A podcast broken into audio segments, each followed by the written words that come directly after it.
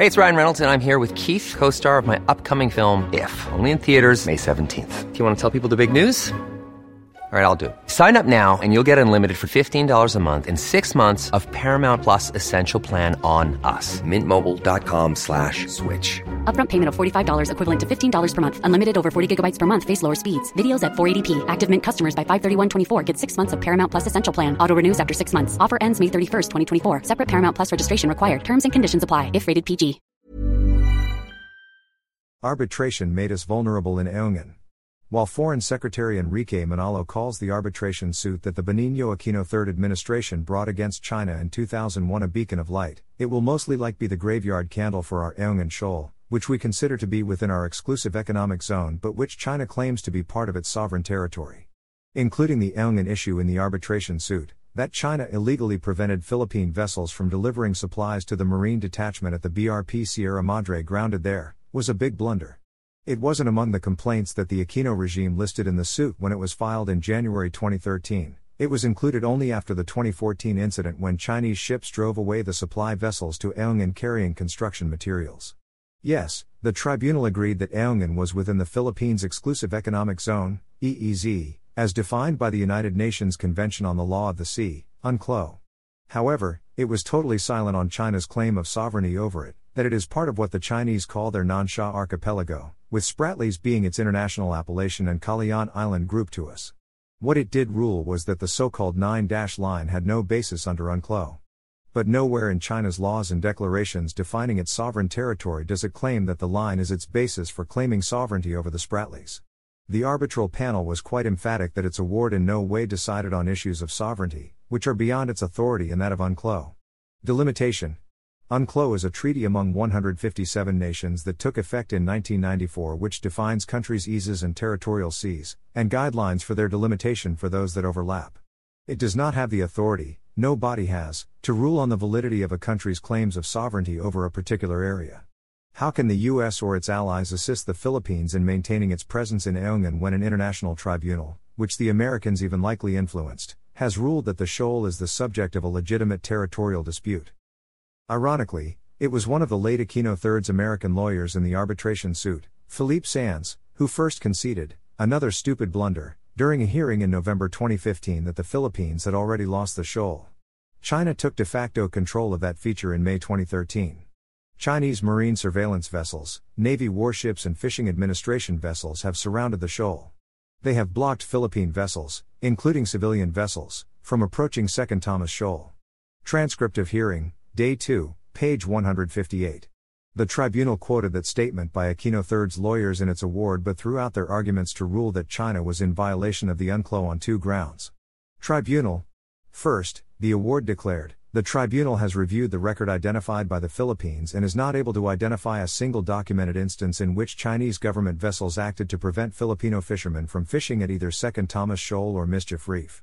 The tribunal considers that the Philippines has not established that China has prevented Filipino fishermen from fishing at Mischief Reef or Second Thomas Shoal and that, in this respect, the provisions of the Convention concerning fisheries are not implicated. Award, paragraphs 714 and 715. Second, and more importantly, the tribunal ruled that Chinese vessels' actions to prevent Philippine government vessels from resupplying the BRP Sierra Madre in May 2014 were a quintessentially military situation, involving the military forces of one side and a combination of military and paramilitary forces on the other, arrayed in opposition to one another. Award, paragraph 1160. It ruled that such military situations in a dispute over territory were beyond its jurisdiction as well as that of the UNCLOS. This means we cannot invoke UNCLOS or the arbitral ruling if the Chinese again undertake similar actions, such as using water cannons and their vessels' maneuvers to drive away our vessels.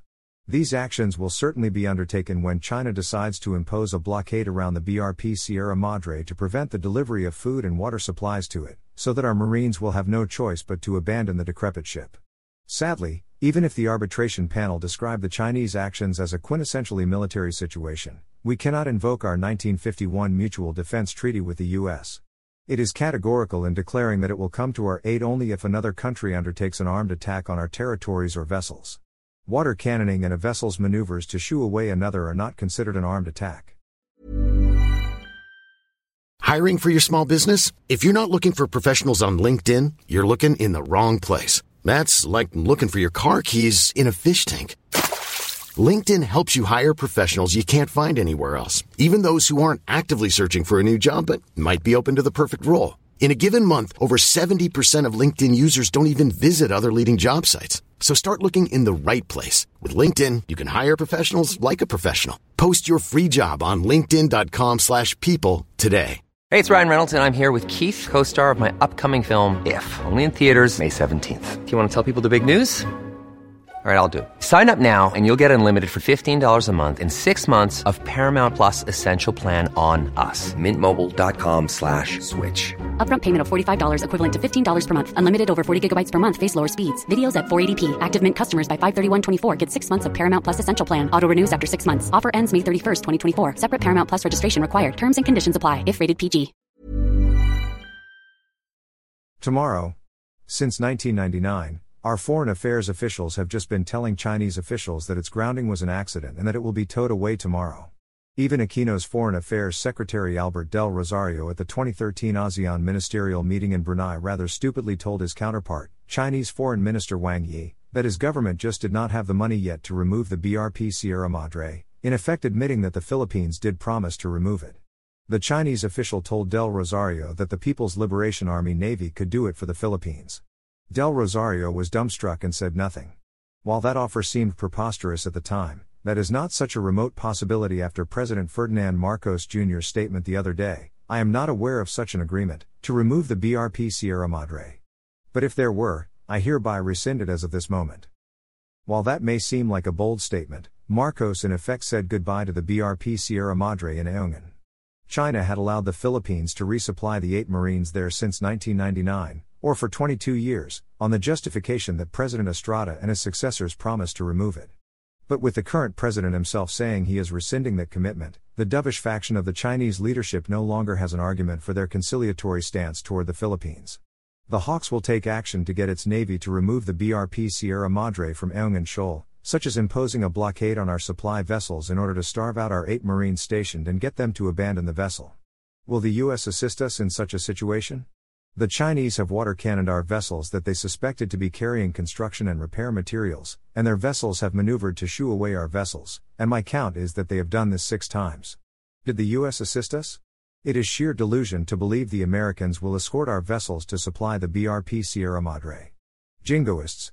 Our conduct of foreign policy is a mess, even disastrous. Jingoists like Jinggoy Estrada, National Security Council official Jonathan Malaya and Coast Guard officer Jay Tarriela keep playing to the gallery, the latter even accusing those who do not support his anti China frenzy as traitors.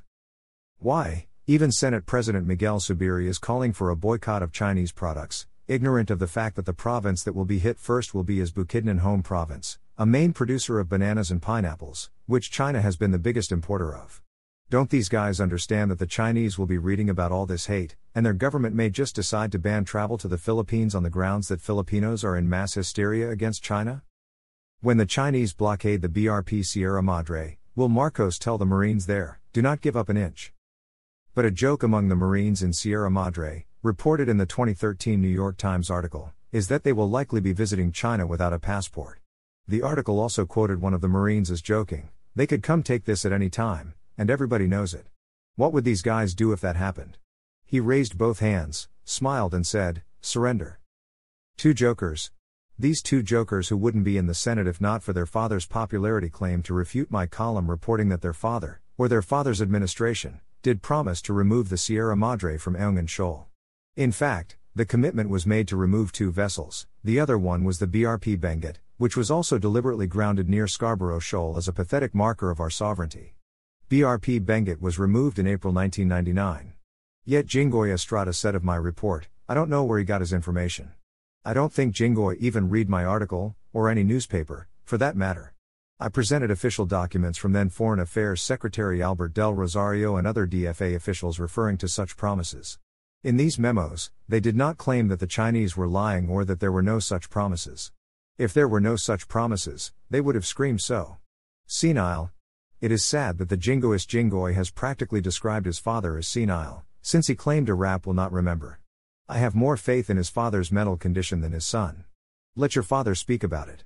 Why would Erap make that promise to remove the vessel, other than to temporarily stop the Chinese from protesting wildly.